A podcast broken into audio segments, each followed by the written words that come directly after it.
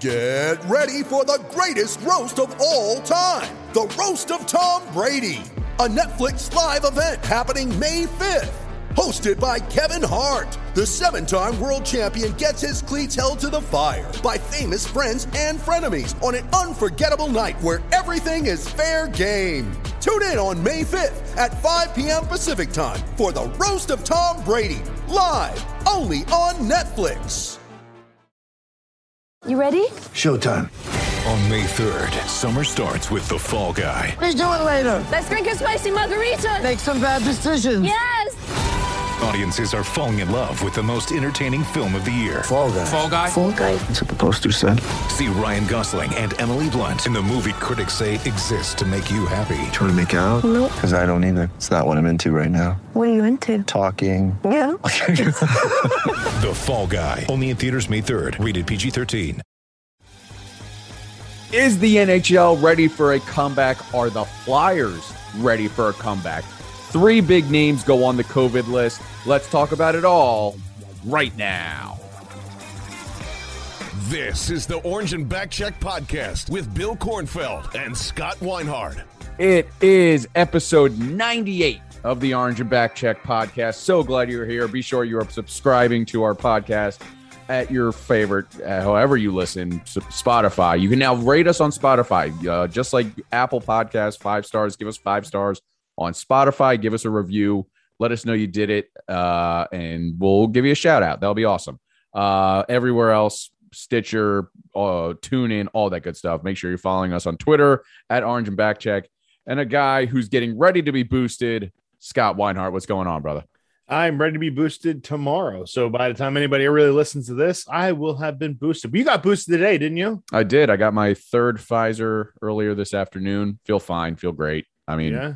ate ate a boatload of Chickies and Pete's crab fries right right for dinner tonight, and didn't lose my taste or Nice. smell. So.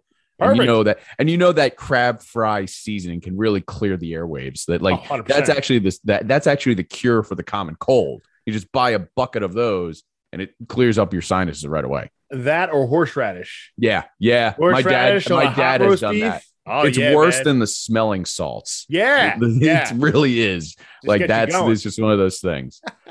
uh, well, a bunch of guys, I mean, that honestly need to get. And we're going to talk about a couple. This is going to. This is our year in review show. It's the final episode of 2021. Uh, it feels like it's been 2021 for 17 years. Uh, I actually am now 34 years old. Um, it's just one of those things where I, I acted like I just am started this podcast at 17 and Yeah, I was going to ask you about that, but I was going to let that ride. Yeah, Just let that doesn't ride, matter. Like Uh, but it's our that final. would, that would put me at 51 years Yeah. old. Put me in my goddamn fit. Thanks, Bill. You're Thanks a welcome. Really, really, really trying to push out the gray Well, hairs. in my more. 40s then. So, but anyway, uh, it, it is the final episode of 2021. So we're going to talk about where the Flyers stand. Obviously, a lot of mediocrity, and that's probably the theme. Uh, we'll touch on some specific players and what they how they've disappointed or really shown uh, shined uh, th- th- throughout this early season. But let's start in the NHL as a whole. Uh, you and I were just talking about earlier, uh, and really the big theme this week was that we had no NHL. I mean, it, it, it's it's amazing that we went an entire week where it wasn't like a normal bye uh, where the Flyers were just off for the week. The entire NHL shut down, and rightfully so. I think you and I were both in agreement that this had to happen. Um, we're set to return to, to tomorrow night, starting in Tampa Bay between Montreal and the, and the Canadiens. And it feels like there's more to be done. Like I'm almost at the point where let's wait till oh, treat it almost like what the work schedule is. I know you and I are still working, but some people take that week of Christmas, the week between Christmas and New Year, and they don't come back until the New Year uh, on like January 3rd or whatever it may be, depending on how it falls. I I'm tending to the NHL needs to do this, but I think we're at the point where it's too little, too late, and they're not. And unless they decide what they've done in the past with Montreal saying no fans right before the Flyers game that afternoon, I think we're going full steam ahead, whether that's right or wrong. And eventually there might be just another pause. Like, I think that's the more likely scenario. I think that that's the risk they're taking by doing it, Yeah. by kind of pushing it along like this. I, I, I don't think that this is what they're doing. Isn't I, I get I see the positive about it. They're trying to shut things down to you know make sure for the safety of everybody. But this isn't happening in other sports. And yes, the NHL is being precautious. There's nothing wrong with that. But trying to force games in when you're already postponing some here and there and you're screwing up the whole schedule anyway, it's a matter of time before you're going to play two or three games here. And next thing you know, it's going to be half the teams are going to have guys on the COVID list. And then they talked about what they did last week with the competitive balance that they want. Like, that's not something where you can really say it's fair for the Flyers to have so many players on the COVID 19 list where they need to. Now, all of a sudden, hey, we're bringing back the taxi squad, which they should have had all season, prepare Yeah. for this. Yeah. And now it's in a situation where you're you lose your top goaltender. Nate Seeler's anchoring the fourth line, like you talked about. Ryan Ellis is out, who's already been injured, is now out on the COVID list. You lose Sean Couturier. It, it's getting it's Derek getting a little out of control. Yeah, and that's another one that was added today. That's it, it's out of control. Like so. I mean, and we're bi- missing the biggest one, Carter Hart. I mean, yeah, exactly. As I said, it- you're starting goaltender. Oh yeah, sorry, sorry. and you have Scott Laughton out too, who got put on today. Uh, and then even uh, Kevin Hayes and, and Morgan Frost are all on the list. So the team is out on the COVID list. And that's not, you want to take a road trip to Seattle and play a game out there. That's where the league needs to kind of say, okay, is it really smart to take a team that has half its players on the co- on the COVID list and send them all the way out west where you're not having as many issues and play in another barn all the way across the country with all this stuff going on? Be smarter for them to postpone, especially because the Flyers are going to be on a four game road swing here. Yeah, I mean, this is their annual uh, West Coast trip because we're in the holiday season, Christmas and New Year and all that. And yeah, I, I one, I agree with you. I think I think the taxi squad issue came down to because the problem with the taxi squad is you're in limbo as Yeah. a player. You're not on the Phantoms in the Flyers case. You're not on the Flyers. You're kind of just sitting there at home. You're practicing with the teams, but you're not getting the full game experience, which is a big problem for players that are trying to develop. It might have been, uh, well, Carter Hart was never on the taxi squad, but that felt like one of the reasons that none of these players like him that struggled last year uh, really got back into that groove. So I, I think it was, I was fine. I, thinking on it, it made sense they didn't have it right away because of the low infection rate, low disease rate. And it's just, it made sense to say let's be the do this let's start out as normal as possible.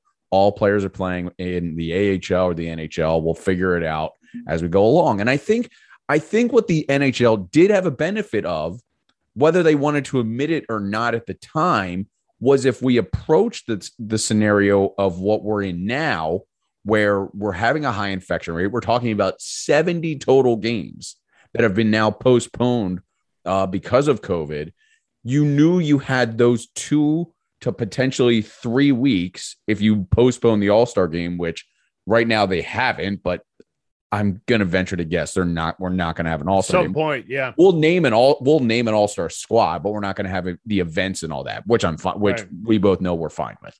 Right. Um, so you kind of were in, in the, this unique situation as the NHL where you said, okay, this is not good, but we have three weeks here that we can pile on and add games as we bail out of the Olympics as they have, as they're about to bail out of the All Star game. And if you have to extend the season by a week or two, that's not detrimental to the 2022 2023 season. Um, compared to other leagues like the NBA, uh, baseball's obviously over, so it's a little bit different. I don't know how they would handle it at this point. Uh, coming into the spring training, they have their own multitude of issues because they're on a worker strike or a uh, lockout right now. Um, but the NBA and the NFL are just they're in the middle of their seasons, just like the uh, the NHL is, but they're a little bit farther along, especially the NFL. And there's no real way to wiggle themselves out of it. So they just kind of plow through. You saw with the Eagles Washington football game, uh, football team, they rescheduled to a Tuesday. Whether it was right or wrong is obviously up for debate, but it happened because of what was going on. So Didn't I affect think him the- yesterday. I'll say that. yeah, and I, I there. It affected Washington, obviously. yeah. so I, I I think the NHL is just kind of like taking advantage of what they set themselves up for. So Yeah. if if they were if they already didn't plan on going to the Olympics, if they already planned on not having a uh, All Star game, they probably would have plowed through just like this, and we would have seen Nate Seeler anchoring that fourth line against the Rangers, and would we would have hated ourselves. And here's the problem now you're going to run to as well is that you've already you've already condensed the schedule. You're already running to the end of April for the regular season. Now you're potentially running the regular season into May. And I'm telling you, that's going to go into mid probably if this continues with these game cancellations, it's going to go into mid to May, late May because you're not going to have the NHL is not going to allow a situation where Vancouver, the playoffs are going on while regular season games are still happening. They Yeah. cannot do and that. And that was an again. embar- that was That embarrassing. That was the- embarrassing. Yeah. You're right. And Vancouver's are Vancouver and Calgary are already out and they're playing the same night of playoff games. On nobody's watching it. Nobody's watching the regular season game. Now you have to have a point because at some point a team might be close to being in it and might be in the playoff race and seeds yet to be determined. And yet they still have like four regular season games to play at the end of the that means teams are going to have to wait around for that to happen. And who knows going to happen then? Because guess what happens if you have a bunch of guys go down in COVID protocols around the playoffs or in the playoffs? What the hell's going to happen there? right. Like Yeah. that's that's another concerning thing. I just the league would have been better off to say, you know what?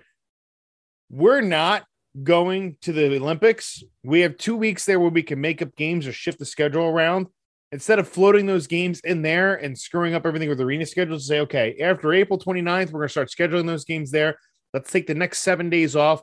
Let's get everybody out of protocol as, as much as we can and move forward from there.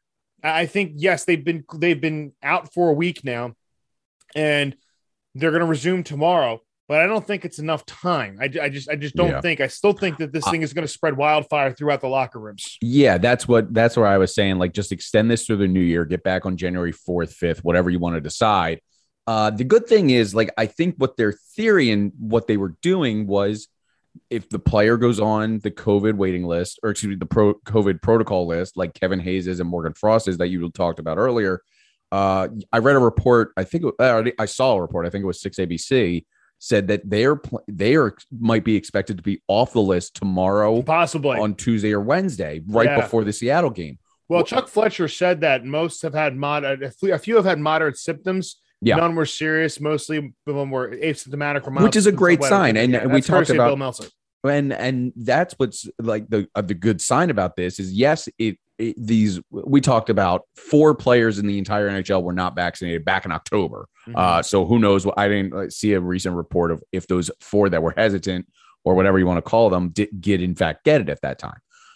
So the fact that these players are vaccinated, yes, they're getting this version, which we can only assume is Omicron or some version of Delta. Like it just seems like this is this is it in terms of the dominant strain at this point.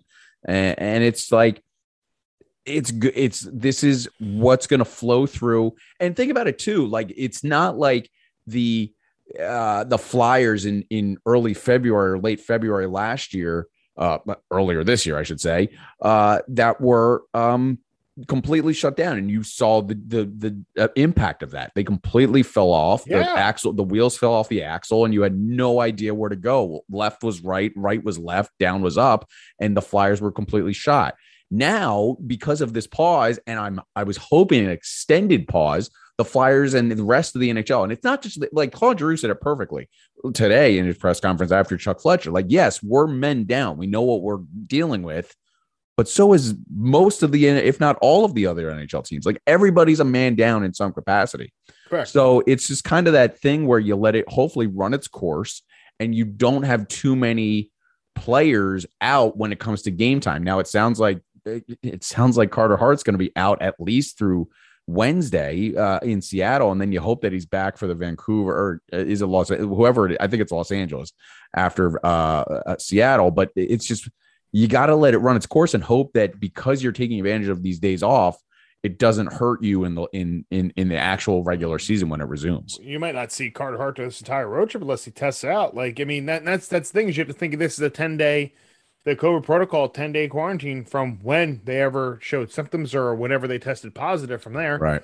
And I think this is what this is what's frustrating about it is that it you you talk about last season and you talk about how disastrous it was. Well, the Islanders already went through that this year with their team getting infested with with with COVID and already being way behind the eight ball and everything. And then all of a sudden the Angels like, oh, now we care about competitive balance. That's not fair to the Islanders. I agree. And, yeah, and at some point. point, it's going to happen to another NHL team, whether it's Vancouver, like it happened last season, or the Flyers, like it happened last season. And what if it's one of those teams that are you're really dependent on, you know, like a playoff draw? What happens in Vegas? Like, okay, Vegas, like a really good team like Tampa. Like we've seen the effects of what happens in Canada. It's it, it, it just it becomes a problem where yes, at some point some team is really going to get hit this hard at this point, and they're not going to be able to make up those games. They're not going to be able to make up. They're not going to have enough guys in the taxi squad. They're not going to be able to call up enough players. And it's to a point where you're going to have three quarters of your roster on the A from an AHL roster, and it's going to be completely non-competitive, and it's going to be a bad product. And and that's uh, that's that's my biggest concern of this because out of the four major sports, it's most visible in hockey, if you ask me. Because like Yeah, okay, football, yeah, yeah. and and, and and and there's the problem because football, you have guys in the practice squad where it's here and there, it's still outdoor. Basketball, yes, yeah, there's a couple guys here and there, but it's not as many players. Here, you got to field a roster of 20 players and two goaltenders. What happens if you have another situation where, like they had in two weeks ago in in Nashville, where you know they needed an emergency backup because of COVID issues, and you have that situation again. There's just not enough in that talent pool and not enough in the player pool for really to be a point where it's even entertaining for the fans. Because at some point, one team's going to have half a roster full of AHL players, and the league is going to say, "Okay, well, you know what? We can't do anything now." There's that competitive balance you're talking about. I just think the whole situation is just the NHL is not managed as well at all, and I just don't think it's going to get any better because the whole kicker with this was that you know, everybody thought, and I think the NHL thought as well, once you were vaccinated, hey, everybody's vaccinated, we're going to be fine, we're going to get through this season. They didn't foresee all of a sudden, wait, vaccinated players are testing positive, and there's protocol to follow there as well. Well, I don't think it was. question- I I don't think it was a, a a mindset of once you're vaccinated, you're not getting the the the the disease. I think it was a mindset of we didn't expect it to spread this rapidly. That's exactly Um, what I'm saying. That's Yeah. exactly what I'm saying. I, okay, the for instance, all the Flyers are vaccinated. Yeah, Right. you have so many on the COVID protocol list. And at the, t- at the time before the pause and the outbreak, it was about 50% boosted as well. So it was, a, it was a high rate for sure. Right, I, right. I see what you're saying. and that's my point is that you know I don't think the NHL anticipated it getting to this point. It's like, oh great, we never anticipated the vaccinated players to this high of a capacity, Right. Having to deal with that and how much. And yes, well, every team has to deal with this. It's fine. At one point, it's going to hit some teams harder than others. The Islanders are a great example of it. It's going to start getting its way through the league, and unless you know, hopefully, yes, it does run its course. But the best thing that could have done was take another week off, maybe even the week after that, and even just push the season out a little longer. Take Yeah. everything you precaution you can because now you're not going to the Olympics. You know, Team USA has changed up their coaching staff as well, so the Olympics are going to be a little strange this year. But I I mean, it's just it's it's it's frustrating because I I can think I can say for a lot of people that they just want this thing to end and we just want to move Yeah, past it. That's really And what it's it's tough. to. And and it Yeah. really you, you can't you know you have to no matter what you're vaccinated, unvaccinated, boosted. You still have to be precautious about it. You know, you still have to take because it, it is killing people at the end of the day. Like, let's be real. Like the vaccine is is not about not getting COVID. It's about not dying. And you know, yes, it's frustrating because you want to get back to normal. As I said at the end of the last episode, I want to get back to normal and just watch hockey game and just enjoy it. But this is the world we live in now, and unfortunately, this is the I, I as much as I am criticizing the NHL for I think they're not doing things as you know the right way. You have to give them credit for at least they're trying to do the best they can given the that's what that's what I was going to close this out on. Like it just seems like the NHL is making an effort. Like uh, the other leagues are making an effort, but they're doing an effort in terms of we're so far in, there's no return, correct. and the NHL had the benefit. There's no there's no Winter Olympics for football. There's no Winter Olympics for basketball. Like the NHL Yep. was in a unique position. The other thing that I want, like the the Flyers in particular, and obviously and a few other teams, their schedule have back to backs this week. They're supposed to go, and I'm looking at the schedule. Seattle tomorrow night, or excuse me, on Wednesday night. Then they go right to San Jose, California, to, for a, a, a, a, a swing up and down the eastern or the uh, the, the California And three coast. games in four nights. Yeah, and it's like, how is that doable? Like, how do you one? In it, it's an impossible situation because it's almost impossible to reschedule those games because of how far the travel is. It's way easier to reschedule a Rangers Flyers game and a Montreal Flyers game than a, a San Jose game or a, a, or a Seattle game because of the distance and the travel. You, it's tough for this scenario, and I think uh, sadly the these it's just going to be suck it up buttercup and you're going to san jose right after the seattle game and you're Yeah. playing on wednesday and thursday Yeah, I mean, you have an opportunity where you're out in that direction later on in the season, like you're Winnipeg, you're at least in the Central Time Zone. Mm-hmm. I, I just think they're trying to force them in here right now with the teams being like this and being as beat up as they are. It's not in the best interest of the fan. It's not in the best interest of the product. Uh, but I think the NHL is trying to do the best they can with it. And again, like it may from the outside perspective, taking another week off would have been a good thing. But I think the NHL is looking at this as well, saying, hey, look, we already know we're going to be down games. We already know we're going to have to postpone some more as we go through this. At some point, it's going to happen. We need to try to can get as any many games in as we can possible. That way, that two week pad doesn't draw us too late into May. Yep. But it's, it's going to wind up happening anyway. Because I'm telling you, by the time January is over, you're going to see a bunch of more of these games, can, it, it, you know, rescheduled. Because so far, I mean, the Flyers have in they have 13 games in January. They have 13 games in January. That's a lot. That's a lot. Yeah. And not only the ones that you're going to have to reschedule as well. So you're playing a game every other day, essentially. Yeah. So, no, there's gonna the league I- is like that too. there's gonna be a conversation between player union and the league of what are the possibilities of a limited amount, but a triple header somewhere, like a back to back to back game, Monday, Oh. Tuesday, Wednesday. Like it's it's gonna get to That's a- that point, I think, and that is an absolute nightmare. I mean, you were talking about the AHL squad up in the NHL playing a game or two. We might see that because they're gonna make stipulations to allow players coming up on emergency services, and they've already done that uh, for the goaltender if Yeah. the goaltender shows signs of symptoms. Yeah. So, yeah, it- it's not going to be fun. That's for sure. I mean, we're just going to have to plow through it as fans, Yeah. just like the rest of us, or just like the league, and then just go from there. So let's talk hope about to see good hockey. That's about it. yeah. So speaking of good hockey, let's give our grades for the Philadelphia Flyers. Uh, this well, I don't want to go by player by player. We'll we'll name players a, as we go along here, but I want to go in in certain sects. Uh, uh, with coaches, forwards, defensemen, goaltenders, and I, I want to start with coaches and front office. We'll combine those together uh, for obvious reasons. Um, this I think I like on a A to B on an A to F scale. I I think the coaches is a flat out D to a C at best. You fired your coach. Coach is an F. You fired him. I yeah, think but Chuck but Mike Yeo has showed you enough. Um, but Mike Yeo has gotten you out of the ten game losing streak and on a five game point streak before the the the pause to give you some sort of stipulation. So I would probably venture towards a D because he's he's digging you out of this mess that that AV left you in. And let's not ignore that Chuck Fletcher took a huge risk on players that are blowing up in his face right now. Ryan Ellis is like Nolan Patrick. I saw a great tweet that was the race of the centuries Nolan Patrick versus Ryan Ellis of who's played in the 2021 2022 season. Both have only played four games. Oh my god. Yeah. So, oh, like- Nolan Patrick, he's he's definitely a buzz this point. I, I think that with Ryan Ellis, he was never really he's pretty steady before this injury, I would think. I, I think that this will be a one off and I think it'll be okay. I don't think we're gonna see a Michael Neuvirth situation happen here where he, you know Right. he play a period and he's back out again. Kevin Hayes had that issue a little bit.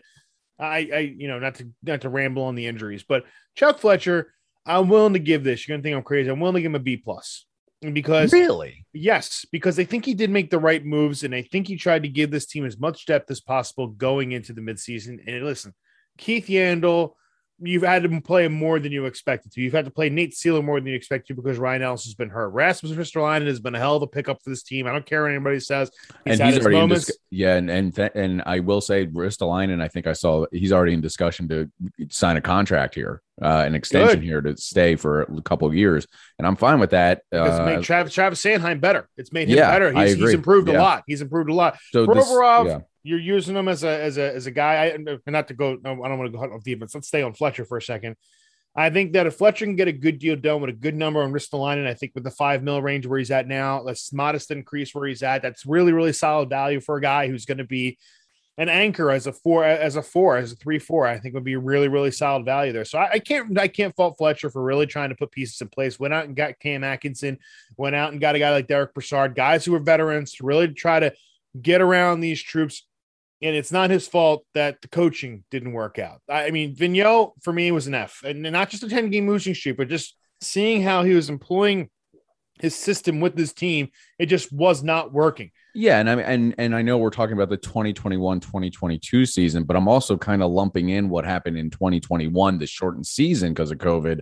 Like you saw, you started to see the writings on the wall then, and, we might even said even earlier than that in the bubble with the playoffs uh, in 2020. Like really you start you started to see the team crack under him and we didn't want to admit it at the time and it's just and it really reared its head during that 10 game lo- or 8 game losing streak under AV that amassed to 10 games and it's like well we should have seen this coming and we just kind of were blind to the to the to the to the writing on the wall and Listen. that's just how it goes I think we talked But- about it in the summer that AV was on thin ice coming in here, and then you finally had to give the axe. But when you come back to a response to a 7 1 loss after having four days off and really trying to get things in pair, that's when you know coaching's not working. but I will say, like, I B plus for Chuck Fletcher. I don't like. I get what you're saying, but at the same time, you're missing half the battle. Like these players aren't playing. The you, uh, Ryan Ellis hasn't played. Like the four games that he's played, he's looked okay. I we don't know enough about him. It's the the risk that Chuck Fletcher took was admirable, but it's blowing up in his face, so it drops down the because you you lot you high risk, high reward, and right now it's it's not rewarding you in this high risk scenario. Yeah, Cam Atkinson is a nice hire is a nice signing that I won't disagree with you, but like I give Chuck maybe a C minus, C plus, C flat C at best because you don't know enough. You could amass to a B plus or an A if these players come back like Ryan Ellis and and, and the and the like, and you see what happened. I think the only consistently good signing that he's had is Martin Jones. Because Cam mean- Atkinson's had a had a cold streak. Cam Martin Jones for the and, most and part. player and players go through that. But I think Yeah. the, the changes that he made to the team overall have been pretty solid. Look, I mean this this is the best analogy I can give you.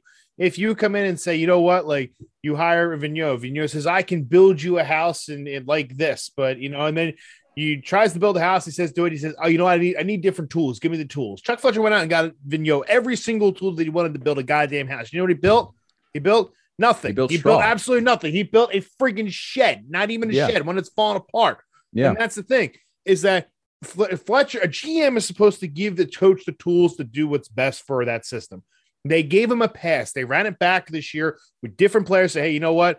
We're going to say Cobra was an issue. We're going to get you some new players in here, players that are familiar with what you're trying to do here. And we'll give you every single chance. He gave Vigneault every single chance to turn this around, and he could not get the job done. That's an indictment on Vigneault. That's not on Fletcher. So that's why I'm saying it's B plus because he gave him the tools, and now he's got a guy familiar with Fletcher and what Fletcher expects. And Mike Yeo is going to try to make, you know, lemonade out of lemons or whatever. So, I mean, that's exactly what you're at at this point in the season. Uh, and they're way too early to see what Mike Yeo is going to do and give him any kind of grade. But Yo, an absolute F for me because just it, you cannot, after the opportunity Yeah. you're given, terrible. But Fletcher did put the tools in place and see if Mike Yeo can get the most out of it. I think you should start talking about the defense now. Yeah, I well before the defense, I want to do the, the probably what we rate as the highest thing and the, Oh, the most surprising, the goalies. The I mean, Carter yeah. Hart has completely revamped his career after a slump, a, a clunker of a 2021 season. Uh, Martin Jones has again completely proven me wrong. A suitable backup that will be a starter for a team next year, probably, the way he's playing uh, this year. And then you have to find another backup. But that's the NHL today, and that's Martin Jones. Why he came here because he wanted to prove himself.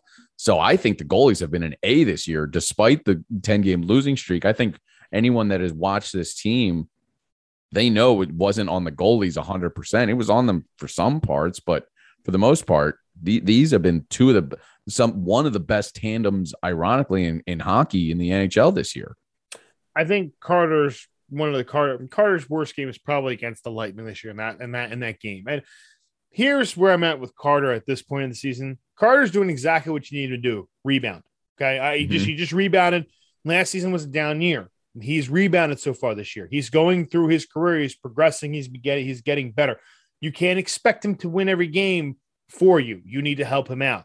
Jones, Martin Jones has been very, very good. Again, sometimes he gives up questionable goals. I mentioned that he would at some point. You're like, man, he didn't even like that looked like it was pretty weak, but that's the type of style he plays. Makes a lot of really solid saves. He's been a really good when he's played. He's played very, very well. I thought overall this season. His stats aren't quite there.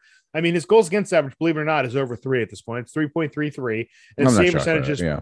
Yes, 0.907, which is below, like roughly right around a little low below league average. But I think overall, he's kept the Flyers in games. And when you're looking at goaltending, especially in a season like this, and with with with the way everything is going so far, it's not about how many goals a goalie's giving up in a game. In the 80s, believe me, he would be an all-star with a 3.33 goals against average. You're looking at it, he's giving a chance team a chance to win. And every game of Martin Jones has started, I thought he's given his team a chance to win. And, and that's exactly what you need. Carter Hart's done the same thing. Yes, Carter Hart lost some games. Yes, he not played well in the in the shootouts? Yes, but he's given his team every single chance to win. That's exactly what you need from your goaltending at this point. I give the goaltending a B plus. They could be better. They're not perfect, but they have really, really helped this team keep it in the right direction and keep them at least competitive in games when they were going through that 10 game losing streak. Would you try and extend Martin Jones for another year if he's willing to hear it today? I don't think you're ready to make that move yet. I really mm-hmm. don't because you have Felix Sandstrom in the wings, and you look. I'm I'm I'm always a big believer, and I think you need a veteran netminder around a young goaltender for quite a long time. You've had Brian Elliott with him the past three, two and a half, three years, and now you have Martin Jones here with a year for him. I think another year under with a guy like Jones, a different perspective would be really good, especially since they have familiarity. He's got more familiarity with Ken Kim Dillabaugh, his goalie coach, and how he helped Martin Jones really take off in his career. But at the same time, you you have to kind of let Carter Hart have the reins and say you're the guy. And by yeah. doing that, you add another goaltender that can push him a little more. So that's going to be a question for the offseason. To see how Martin Jones plays. You got to see what teams are really going to need goaltending who are really a goaltender away.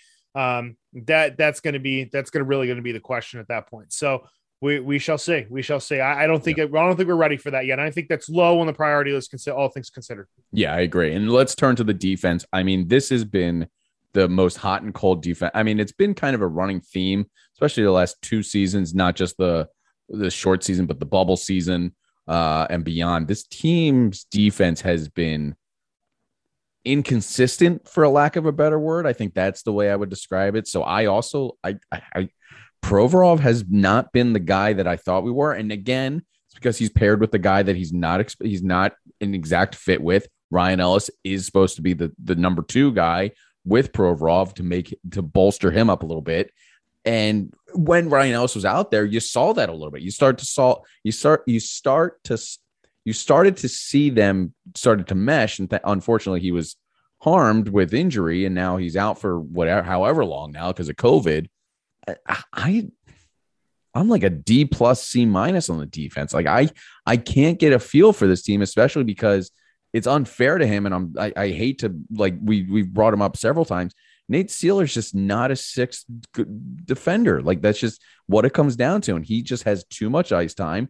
It's a it's a it's a it's a grading based on injury and what is presented on us. So it's unfair, but I give him a D plus C minus at best. You're a harsh grader, man. Believe me, I wouldn't want you to be my teacher in school, man. Uh, I'm willing to give this defense a B minus so far because all things considered, wow, we're way off on each other. Oh That's yeah, funny. we are. I, am willing to give him a D minus, a B minus because it again, you're asking Provorov to do exactly what he did last season, lose his partner, and expect to pick up the slack. He's not that type of player yet. Someday he maybe will be. Nick Lidstrom didn't become a premier player until he was 30. Like Sometimes that happens. Mark Streit didn't even really make the NHL until he was close to 30. And he was a pretty solid defenseman for Montreal before he came here. Yeah. Uh, sometimes guys, die, look, I think the expectations for some fans are just way overblown. You expect these guys to be all stars right out the bat, and that's not how the game works. It's not how no, that's true. Works. No, I 100 percent agree with that because I mean, look at the look at the Jalen Hurts thing. Uh, to Bingo, that's a, the analogy I was going to make. Yeah, like Jalen Hurts is expected to be now he's a Pro Bowl or t- alternative or alternate, whatever you they want to call it. But I mean, he's still learning. He's 20 games into his career. I mean, it's crazy that we're expecting him to be a, a I mean, an all pro is more muster than than a pro bowl. So you don't he, he's not going to be an all pro or an all pro this year, I, I would imagine. So yeah, I, I think you're 100% right. I think we do have a lot of expectations on a guy, but I think when it's unrealistic, it's unrealistic for the guy. I don't know if it's unrealistic, but I think it's just high expectations too soon if that makes sense. Like, uh, like it, okay. can, they can right. develop to the expectations, but we expect those expectations at 25. And, and, to your point, when we expect to see them at 31, 32, or a, maybe a little bit earlier. Like and Carter Hart's another great example. Like Carter Hart came in in December of 2018 and he lit the world on fire. And we were like, holy crap, this is the guy. And then 1920 was again shot out of a cannon and turned on it, spun on his head night in and night out.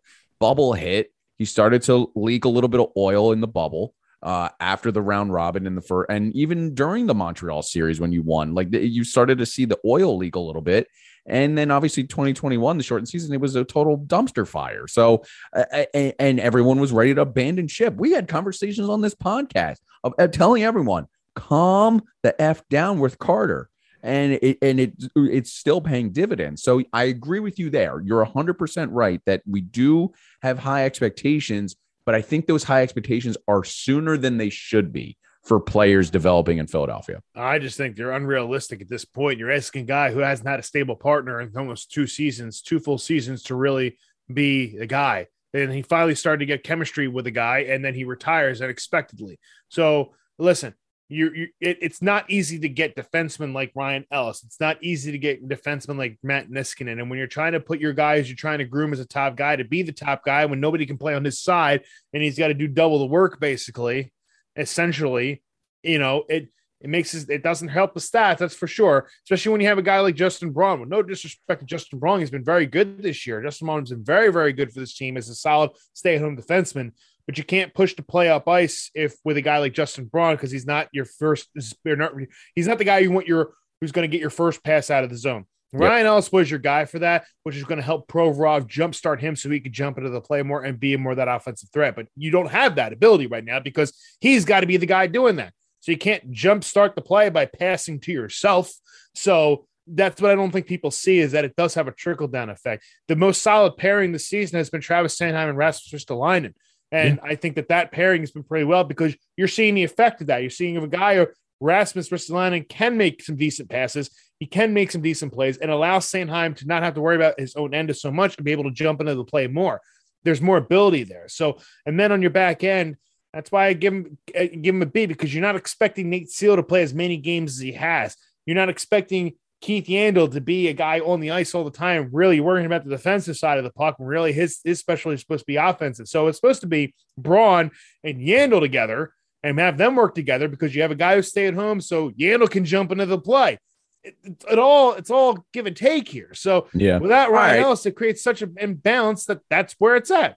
All right, you, B plus, conv- B minus. You convince me. I will bump up my grade. I'll give them a C plus. I'll, I'll get, uh, and it's only because I've realized how what I'm grading our forwards. Our next our next segment here uh, on what they've done. I mean, again, Injuries have been decimating this team. COVID is now decimating. You you have no idea when Sean Couturier is coming back.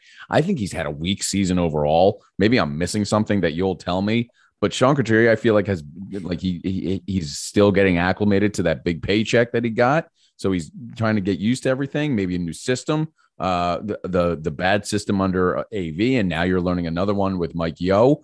Um, but uh, these guys, I think these are the C or C minus. Like Correct. these guys, I think this the Fords are C minus. They're not not nearly enough production. When okay, and again, we're not going to well, yeah, and especially now. during the because it was before even the ten game win streak or losing streak. They didn't cross three goals more than I think twice during that whole right. Thing. And, and part of that is systematic.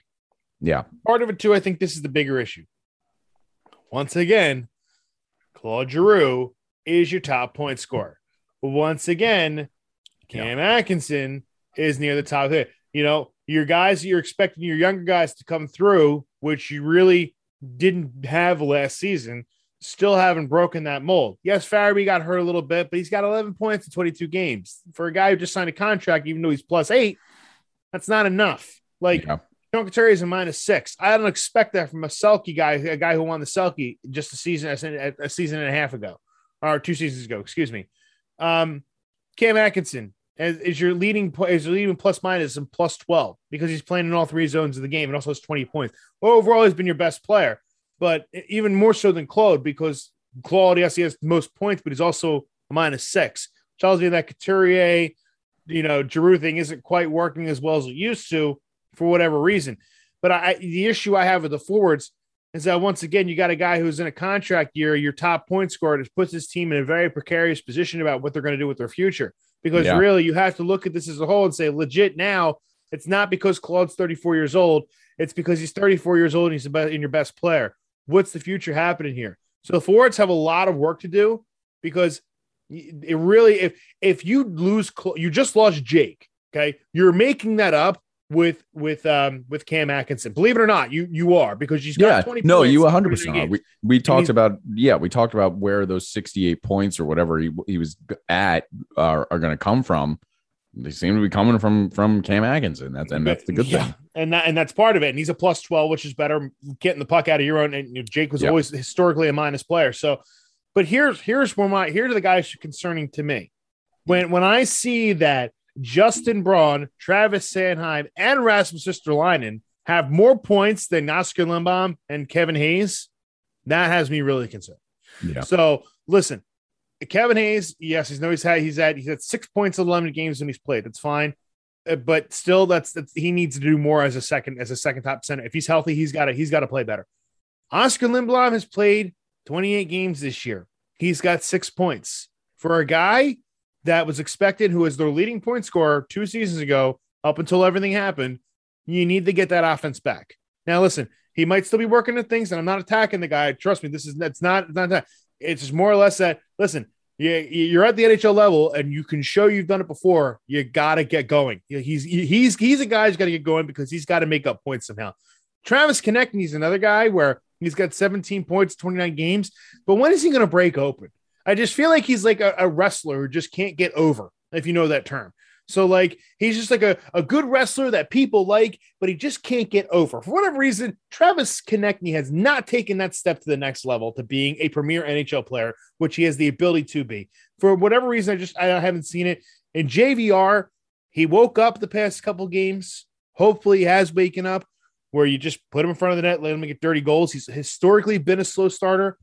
But with 11 points in 22 games, it's still not. I'm sorry. Uh, with 11 points in 29 games, it's not clearly enough for JVR, who's got to do more after what happened last season. So, I mean, when when when Derick Brassard has one point less than Kevin Hayes and Oscar Lindblom combined, that's concerning to me. So the forwards have got to have got to get going here. They've Mike Yeo's got to figure out something with this forward core to get them going. Systematic changes, everything they got to get going. Here's the good news, and this is where I will. it- it's a sad stat, but it's a good stat. You you talked about Oscar Lindblom uh, specifically, and you're right. I mean, six points in 26 games or whatever, 23 games, 28, is- games. 28 games is terrible. He's had four of those points since the firing. So Mike Okay. Yeo might have tapped into something. Maybe again, it was a systematic. As soon as they won against the Devils, uh, and then he had two point. He had two points against the Devils, and he had two points against Ottawa. So that's four out of your six points right there for if you're Oscar Lindblom.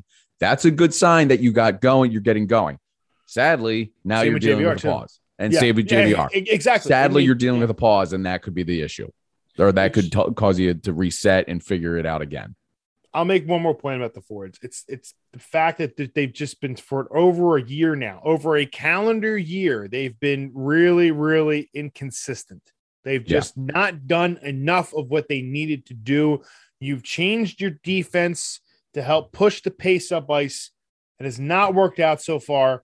It needs to continue. The what are they? They need to get more support systematically by having them swing lower, quicker passes to the neutral zone, more of a, they try to cycle, play more north south than east west, play that style of hockey. Dirty goals still count the same as on the scoreboard as fancy goals. I've said that a million times. This team has to figure out a way to really get going. And I think one of the big issues this team, uh, we won't talk about now, but we'll talk about down the line. There might just not be enough skill in this team to really have this Yeah. forward core No, no, that the actually next level. that actually leads into the preview ahead. Like, what do we expect out of this team going forward? We're like called. It's not the the year the halfway point review. It's like a third in. We're a little bit over thirty three percent of the season into this thing, and uh, like it- it's a weird precarious situation with what we expect from the Flyers.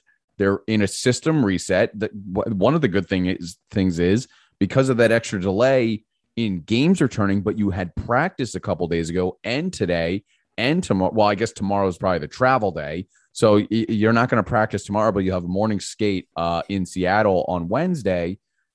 Like you're at least learning the new system a little bit more. Like you're, I'm sure the coaches were in contact with players in some capacity. You couldn't practice, obviously. So I think this it could be a scenario where the Flyers can take advantage of a situation that's supposed to be bad for everyone to get acclimated to a new system. Mike Yeo can be talking with the leaders of the in the in the in the locker room.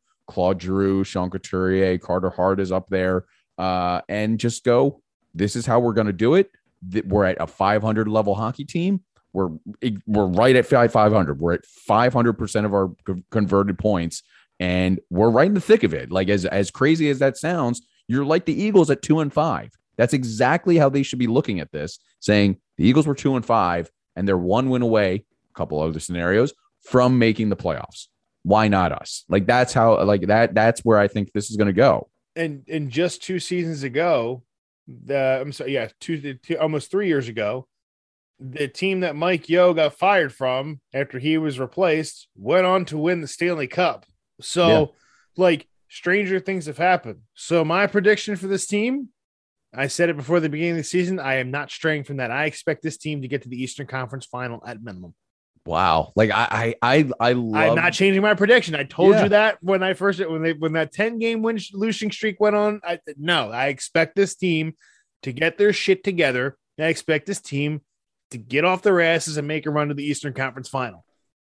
Because you know why? Because I'm not wrong. Because I'm not wrong. I, I, I, I have a reputation up. No, no, no. You know what it is? It's just that I honestly believe that there's enough talent in this team to do it. If all things Yes. work out and they stay healthy, there is enough agree. talent here. They have the, if they get the When- right coaching mix by, by Mike Yeo, this team has the ability to get to a conference final.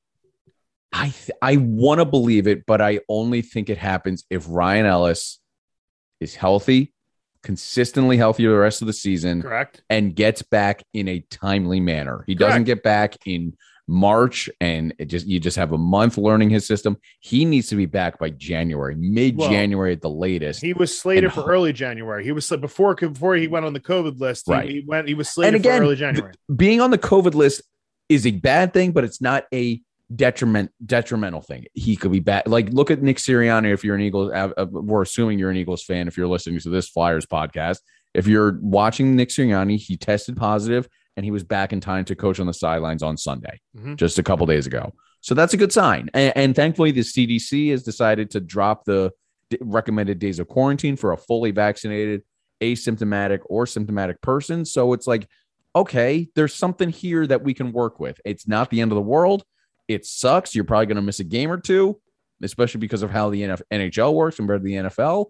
But you're not going to miss all 82 games. You're not going to miss 15 games. You're not going to miss 30 games. Yeah. You're missing one or two games at tops, hopefully, and then you're back. So if Ryan Ellis is healthy and off the COVID list, he's got to get back in that lineup as soon as possible. Learn the system, get chemistry, and gel with. Uh, I almost said Ryan, uh, Ivan Provorov, and then just go from there because I think he's the catalyst. As, as, as unfair as that may sound, yeah, obviously we talked about the forwards having to get going, but it all starts from the in, we talked about in and out, in and out all, all this way. If it starts, at, the goalies are already set. We know what the goalies are. You can convince me, and I change my grade from a D to a C or a, a C minus to a C plus for the defense. You can you can get better. They will get better if Ryan Ellis is back in the lineup, and Great that causes a fo- zone. yeah, and that causes rushes. That cause, causes uh, a, a con- uh, control in your offensive zone. The, and the, the forwards all of a sudden look a hell of a lot better than they have. So yeah, I, I don't. I don't know Eastern Conference, but I think they can get the semifinals again. I think they can get the, the Eastern Conference semis. Depending on the matchup, I can talk myself into the Eastern Conference finals. I just think in this current state status of this team, Eastern Conference is too ambitious, but I respect it Uh, because I think if you're right, you're you look great. It's December 27th when we're recording this. You look incredible if they are if we're talking Uh, in Listen, early May or late May that they're in the Eastern Conference finals. if it comes by March and they're out of the playoff race, then I was wrong. Okay. And I will not make excuses about anything. But again, on paper, this team should make the Eastern Conference finals. And again, you need luck for that too. You need luck. You need, yes, it's you all need the right luck. Teams a- get eliminated. You can't Yep. you can't play a team like Tampa in the first round. You'll never make it through. Uh, you, you, you need one of those for them to get the Eastern Conference final. They need to get in and have an easy first round. Like as Yeah. crazy that we've talked about in the past, they'd have to get a team who's who's in but not playing well and just kind of run over them. And they Yeah, they've had what- that that- before, and that's what you need. that was that's what makes the NHL playoffs so special. You just need to get in and then just go Anything about your happen. day. Yep. Anything can happen at that point. So that's Yep. gonna that's really what it's gonna come down to. What is your prediction for the NHL season for the rest of the Flyers? For the Flyers, the rest of the NHL season, I should say. let, let us know. Orange and backcheck at gmail.com. Let us hear your predictions. We'll read them on the air uh, on the podcast for uh, to join us. Do you agree with Scott? Do you agree with me? Or do you have something completely? Are you just going to go totally balls to the wall and say, "Hey, we're going to make the Eastern or the Stanley Cup final"? Just go nuts. I don't care. Or if they're going to be eliminated by February, let us know. Orange and backcheck, backcheck at gmail.com. You can tweet at us at O Backcheck on Twitter, Orange and Backcheck on Facebook, Twitter, Instagram, all that good stuff. We're going to talk to you next week. Thanks for Good. listening. Go Eagles. Oh, I mean, go Flyers.